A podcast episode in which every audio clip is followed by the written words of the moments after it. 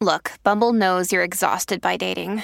All the must not take yourself too seriously and 6 1 since that matters. And what do I even say other than hey?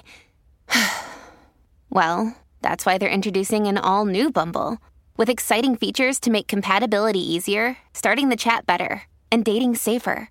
They've changed, so you don't have to. Download the new Bumble now. My brand new book, Midwife Pip's Guide to a Positive Birth, is now available. So much more than a book, this is a guide that allows me to hold your hand through your birth preparation journey. With over a decade of experience and knowledge packed in to ensure you really are empowered in the way you deserve to achieve a positive birth, regardless of the twists and turns that crop up. Make sure that you get your hands on Midwife Pip's Guide to a Positive Birth book now and are empowered to have the birth experience that you deserve.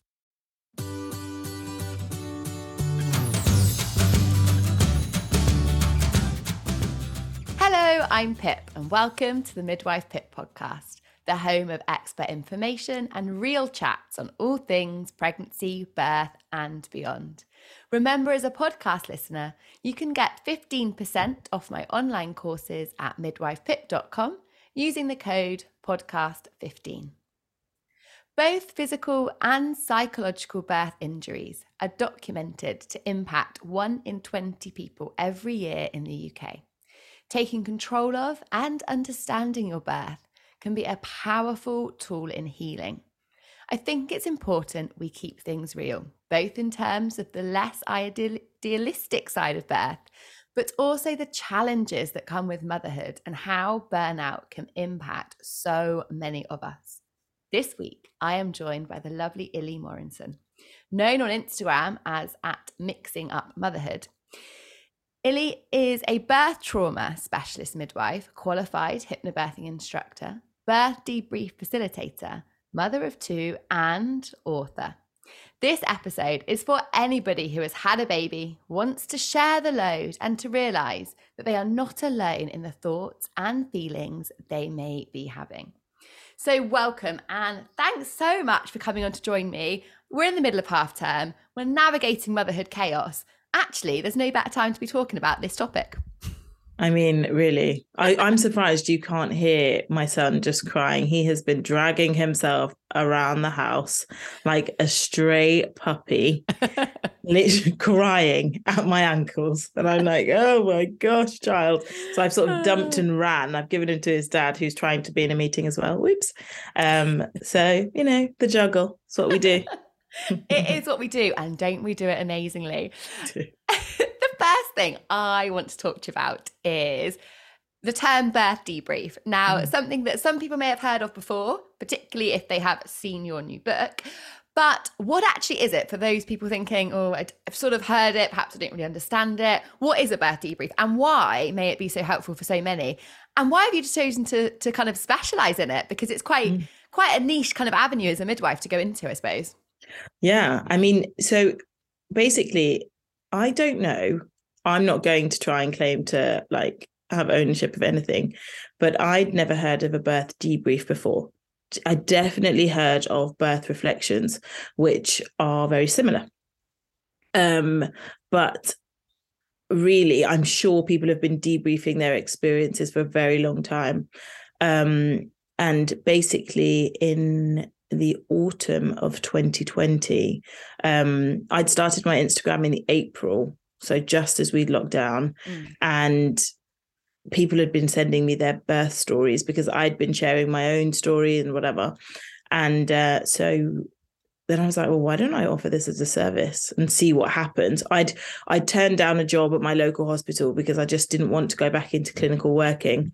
Mm-hmm. Um, and so when I did, it started with one or two bookings. And then within about three weeks, I had a waiting list of about six weeks. Wow. So I think I tapped into the gap or like into that sort of niche mm. thing when there was a space for it and a need for it. Um, so yeah, that kind of answers the question of like why I decided what it what I I suppose how I decided to do it. Yeah, like accidentally um, on purpose, I suppose. Accidentally on purpose, exactly. I mean, I was broke. I wasn't really sure what I was going to do. Yeah, I just was kind of like, oh, I just really don't want to go back into the hospital. Um, my daughter was just turning two, and I just thought I just don't want to do that. Um, and it just kind of has, has worked. And so it's really something that has evolved over time. Um, and it started particularly where women and families would come and speak to me about their birth experience specifically. Um, it has now become a service that is about anything across the perinatal period. Um, so we will kind of unpack feelings and experiences from preconception, so from difficulties um, conceiving or assisted conception to early miscarriage or ectopic molar pregnancies um, to sort of your pregnancy illnesses such as HG, um, later pregnancy loss, um, and stillbirth as well as birth trauma um, and anything across the postnatal period, including feeding trauma or adjusting trauma. Um, and so that's sort of from immediate postpartum to, I don't know, I've had someone that's 10 years postpartum. So anything in the, any period of time. Um, so yes people will come to me to unpack those feelings those experiences both clinical emotional mental um, and we work through them and create sort of tangible ways in which to um, kind of deal with those feelings as they arise mm, and i think one of the things that I love, and I didn't realize actually, Ellie, that you did sort of preconception and pregnancy stuff mm. as well. I think as as a clinician, what I see is people having a trauma or a difficult experience during their labor and birth, and then having a debrief service. But mm-hmm. amazing that you strip it back to the beginning of when perhaps some of those feelings and emotions may have arisen because we see the massive impact that, for example, a difficult conception, the massive impact that has on that woman's ability to enjoy and accept and mm-hmm. relax mm-hmm. their, into their pregnancy before we even got to labor, birth, and baby bit. Mm-hmm it has such a knock on effect. So I love that you're like, take it back to the root cause and address it at the time. Don't wait for there to be a negative pregnancy, a negative birth, and pick it all up at the end and find that actually the root cause was before we even conceived. Yeah. Um, and also, I think, you know, if we look at how we are as human beings, nothing, nothing happens in isolation. Mm-hmm. So even our feelings around our birth experiences can go back to our feelings around conception. So if we kind of say, right, well, you know, I struggled to conceive and then I had this terrible birth experience, what is wrong with my body? Mm-hmm. And so when you open it up and you start to really unpack that, you go, uh huh, mm-hmm, mm-hmm, mm-hmm.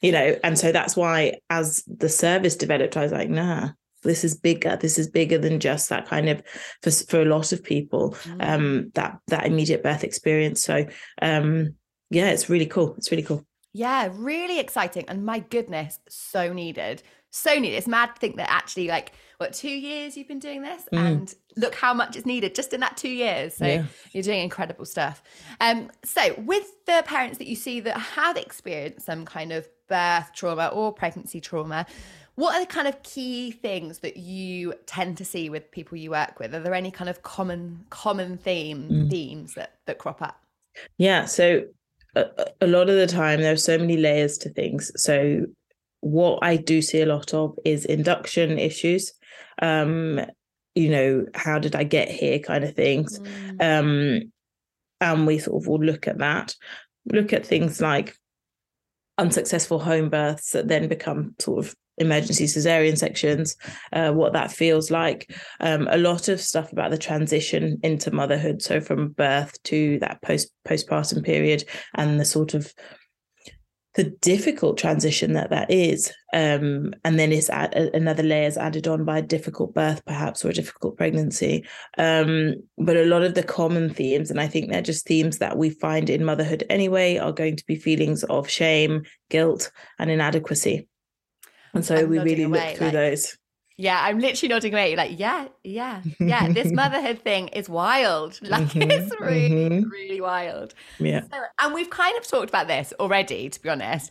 But do you feel that the the kind of feelings, the thoughts, the way that birth goes for a woman has an impact on their journey through motherhood? Does it kind of kickstart that fourth trimester down one path or the other? Yeah, categorically, yes. Mm. I mean, you know, for me, the secret is always in the beginning and how we start things will really impact how we can continue them. Um, it's not to say that if it doesn't go ideally, it's going to be terrible, but it's it's to say that how we can approach it and process it is impacted by how we started it. Um, so you know, if I think back to when I had my daughter, terrible start, categorically horrendous, mm. and that impacted us for at least the first six weeks. But in all honesty, she's four now and it will it still crops up now in different ways. It shows up in different ways. Um, and it's definitely because i've done a lot of stuff with myself. I don't it doesn't impact me in the same way but i can see how that start has definitely influenced how I'm triggered by certain things, such as her cry or when she kind of makes loud noises. Um, this is four years later. Mm-hmm. Um, and whereas with my son, who was an HBAC, so a home birth after cesarean section, he it's so different. Like he cries, and I'm like, oh, it's okay. like it's everything is softer, and you know, and so I think it definitely can have a huge impact. And with support, it doesn't need to be like that. Um, but it is it is really so when I when I see people in subsequent sessions or or in a session for a subsequent birth, I'm talking to them through how they want to start parenting. And when we get there, it's like, okay, right, let's let's talk about it. Um, because it really is very, very important. We underestimate it, don't we? I think we really underestimate those thoughts and feelings about ourselves and our experiences during pregnancy, during motherhood. Mm-hmm. So mm-hmm. often we see it as we, we put all this emphasis and this hope and this this kind of preparation and time on birth as if it's this one day and we mm-hmm. totally forget how it entirely shapes our being doesn't it our minds our bodies our our experiences past and and present and how we're going to feel and how we're going to interact and like you said 4 years later even after the work that you've done and the knowledge you have there's still there's still a feeling there and i just think yeah. we, we just don't recognize it enough do we we don't invest in ourselves and and i mean in terms of the time that we give ourselves the time we allow ourselves to heal and recover and to prepare and protect our minds they're so yeah. so so powerful and when it comes this episode is brought to you by shopify whether you're selling a little or a lot shopify helps you do your thing however you cha-ching from the launch your online shop stage all the way to the we just hit a million orders stage no matter what stage you're in shopify's there to help you grow Sign up for a $1 per month trial period at shopify.com slash special offer, all lowercase. That's shopify.com slash special offer. I think it's not even encouraged. I don't think it's encouraged on a grand scale. You know, every business is trying to force you to kind of go, yeah, yeah, yeah. Uh, birth prep, birth prep, birth prep. And I'm like, okay, but what about life prep? Like if we look at it in the grand scheme of things, we've got nine, ten months of pregnancy, yeah. we've got forever postpartum, and we've got this birth in between, and everyone is so fixated on it. And it's like, hmm, okay, the shortest bit is the bit that we put the most focus on. Don't get me wrong, it's highly intense and it's massive, but everyone's even asking you in the postnatal period the amount of people that come to me and they're like and everyone's like and how was the birth? And i'm like oh, i don't give i don't care about the birth like how am i now? How's life now? This is what we need to talk about. Um, but also the kind of measure of success is around how you birthed so was it a vaginal birth was it you know i saw the other day um, Molly-Mae, who had her baby said um people keep asking me if it was a natural birth because Tommy was in, in scrubs. And yes, it was. And I was like, why is anyone bothered? Yeah, yeah, yeah. What does it mean? What does it, yeah. what, it, you know, if it wasn't, what happens? It's so strange, it's, isn't it's it? quite weird. It's quite weird. We're, we're deeply fixated on it. Yeah. And, you know, our, our, our lives extend beyond birth and how we birth is not a reflection of ourselves no. um, but actually how we prepare for that life is a reflection on how easy it will be. So, you know, preparing for the change in your relationship, preparing for the change in your body, preparing for the changes in your mind, like these things matter. And I think we really could do with highlighting that a little bit more. And the lack of sleep. Pairing for And the, the lack of sleep. We need to that. But it's interesting, isn't it? Because we then, because there is this, whether we we realize it subconsciously or not, because there is this kind of how have you birthed and you're almost anticipating those questions before you've even birthed we mm-hmm. then have this pressure on ourselves as women that we must birth in that way that's going to make people think that we've done better because we did it without an epidural Yeah. or because our baby was born vaginally when that is obviously you and I know absolutely ludicrous. You've Mhm, brought this mhm. human into the world however you've brought a human into the world literally doesn't matter. But it's we really need to start changing that tone don't we? Instead of that horrible idea of there's some kind of competition or one way of Mhm. birthing is better than the other. And I, I wish we could say to women how did you feel when you held your baby for the first time or something like you know change it up because to Mm. me a positive birth is how that woman feels when they birth their baby whatever that room looks like wherever it is Mhm, planned mhm. cesarean home birth whatever who cares in the middle of the ocean but how Mhm. did she feel and i think we need to start focusing on how tho- those kind of feelings and those emotions rather than the physicality if you like Yeah. of labor and birth Yeah, exactly. And you know, if if people were given permission to express their feelings, we would probably have a lot less birth trauma. We'd have a lot less people who were kind of not speaking about how they feel uh, or not kind of expressing their true sentiment. Um, sorry, you can hear a baby.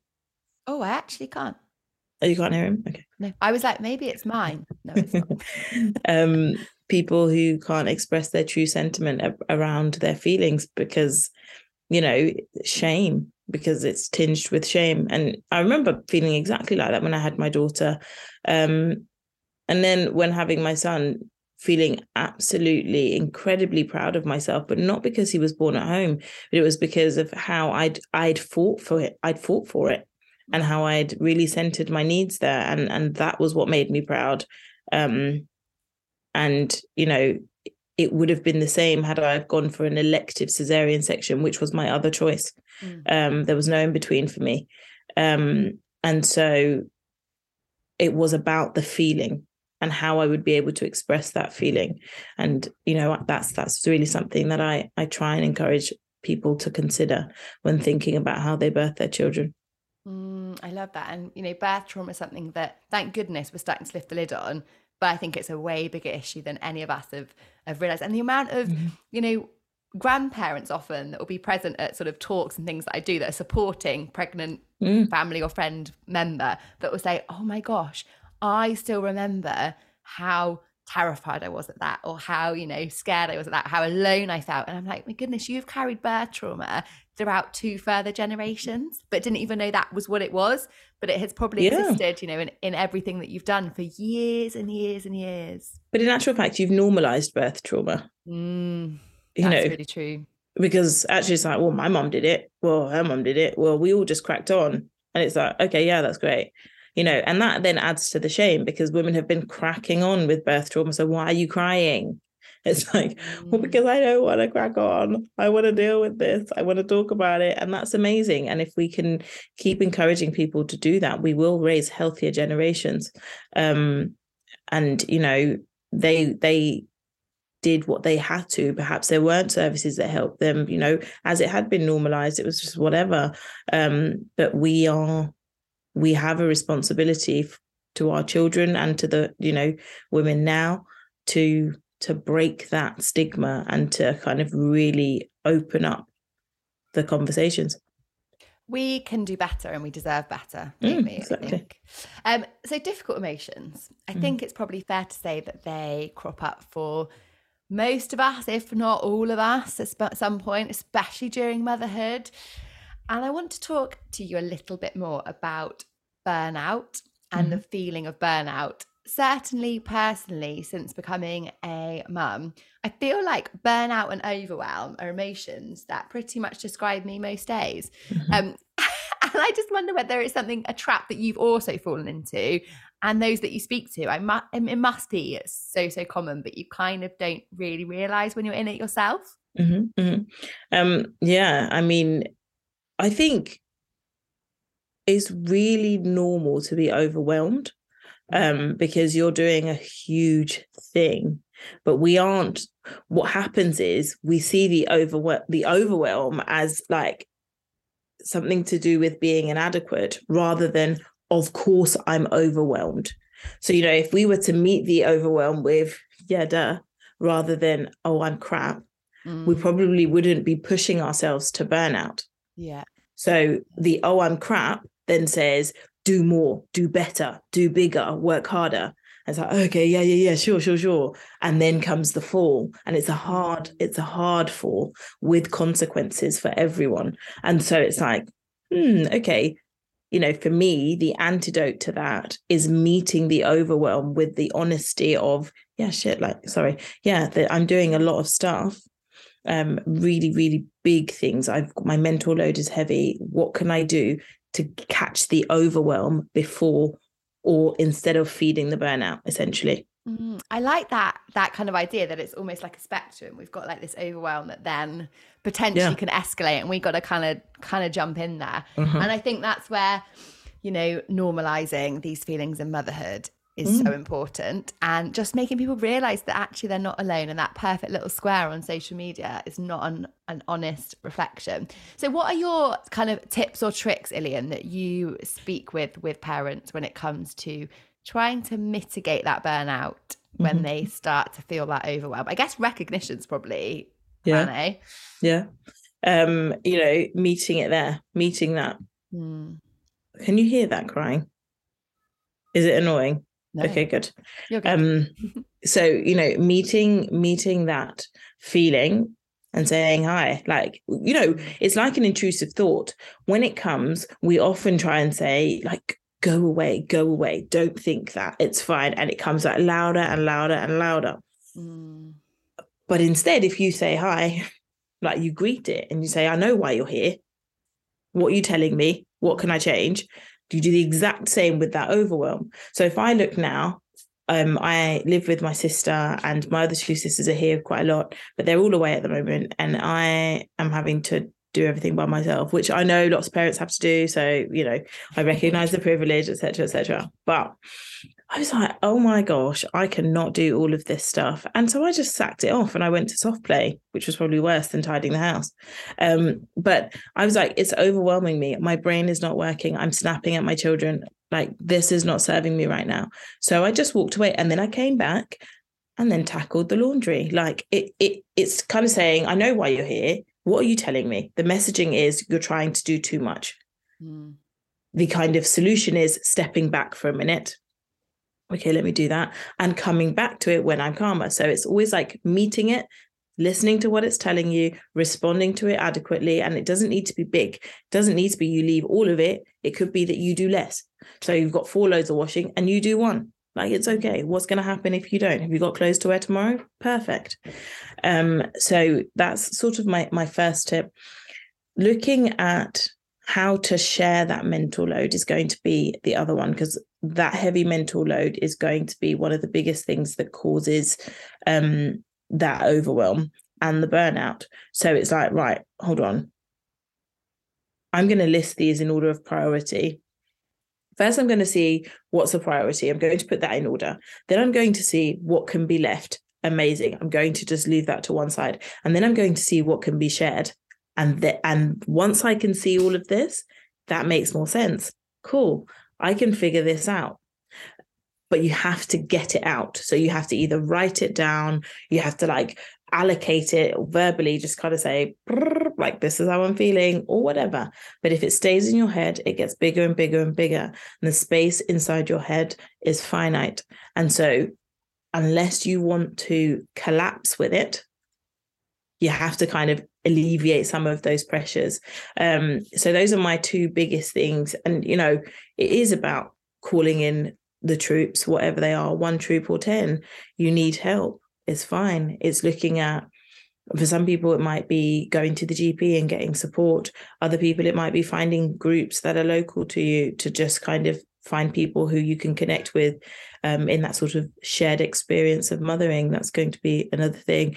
Another thing could be looking at things that we have in place, sort of state services. So if it's financial help, if it's kind of helping with food or bills or whatever, looking at what's available there, but you need to kind of and sometimes it's not going to be particularly comfortable.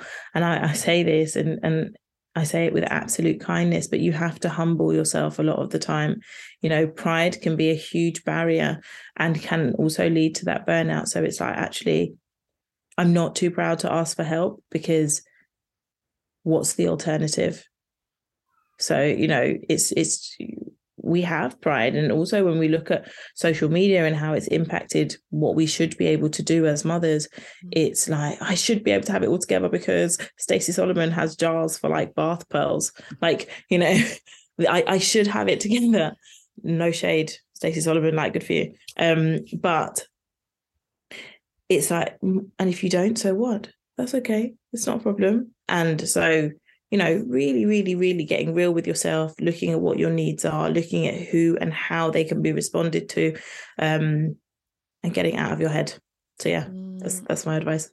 I love that getting out your head. So valuable. I feel like we've we've always had this kind of society hierarchy where if you're like really busy, like so busy, you haven't got a moment to breathe, that was like a respect thing. And that was like, mm-hmm. oh God, she's so successful because she's so busy. Mm-hmm. And it's like, that is not healthy. You know, busying ourselves physically is going to busy our minds in a way that is so unsustainable and so un unhealthy to ourselves. Mm-hmm. And actually, rest is a really productive thing. And I feel like we are hopefully over the coming years, for the benefit of our children, going to start to shift that kind of perception and mindset because it isn't okay and it's not sustainable. And all we're going to do is end up in that big old muddy puddle of burnout in the long run, aren't we? Essentially. Yeah. I mean, it's glamorized busyness, isn't it? Everyone likes mm. to to look like they're busy.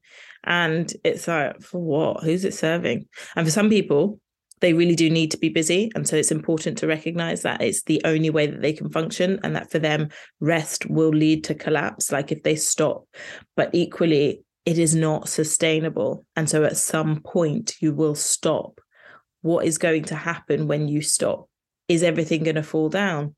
Have you got things in place for that? Mm. If not, you might have to start factoring in small amounts of downtime in order to then be able to keep up with that level of busyness. So either way, you're not winning um, unless you are having rest in between. Yeah, yeah. You can now hear my baby in the background. It's with his dad. It's okay. Um, the dads have got it under control today. Yeah, yeah, yeah. Now, everyone that comes on, I like to ask to finish with three top tips. So I wonder if yeah. you could share three top tips for parents listening and struggling with feelings around their birth, or like you've said, the realities of pregnancy, preconception, or even being a parent. Yeah. Um, my first tip for you is going to be a shameless plug, which is buy my book. Yes. Link it'll really help description. You. It'll really help you. Um, it is it's a it's a book that is basically all about these types of things, these feelings, and what they will do. What you can do alongside it is have spaces to write things down, to think about them, to open your mind, um, and to meet those feelings where they are. Um, so that's going to be the first one. The second one is open up your network by humbling yourself. Mm. It's not asking for help is not a sign of failure. In fact, it is probably the most beautiful sign of success as a human being living in a world amongst other human beings. It's actually showing that, hold on, there, there are people here. I'm not alone. Um, so we don't need to glamorize independence. We don't need to glamorize busyness. In fact, we need to do the opposite. We need to find rest and we need to find community. So you know that's going to be my second thing. So like i said before look at what the support networks are look at what's available via the state and by via the healthcare system as well both publicly and privately. Um, and then the third is having a think about your birth experience pregnant your perinatal experience and what that has told you what feelings it brings up in you. And really ask yourself if you can manage them by yourself mm. and the impacts that they've had, or if you are needing support with them, there's not a problem with either. But it's to say, actually, I'm going to continue this in a way that is authentic and that is honest because I'm doing a really bloody important job of raising this child. But in order to do that, all these children, but in order to do that, I need to be okay. So it's a way in which you can really ask yourself if you are showing up as your best, most authentic self. Um, and that is by being really honest. Oh, Illy, what beautiful words to end on. Thank you so much. I really appreciate your time, sharing your wisdom, and also the incredible work you're doing to support women that are struggling with their thoughts and feelings through your debriefing service. Big thank you. So much love and awesome, awesome book. So if you have listened today and thought, hmm, that sounds a little bit like me in there, pop over to the episode description, follow the link, and check out Illy's awesome work. Before you head off, I just need to tell you something. 68% of you who listen to my podcast have not hit the subscribe button. So, can you do me a favor? If you have ever enjoyed listening, and hit subscribe now. It makes a huge difference and helps me to keep bringing you episodes. The bigger the podcast, the bigger the guests, and the more women we can reach and help. Thank you for subscribing, and I look forward to chatting again soon.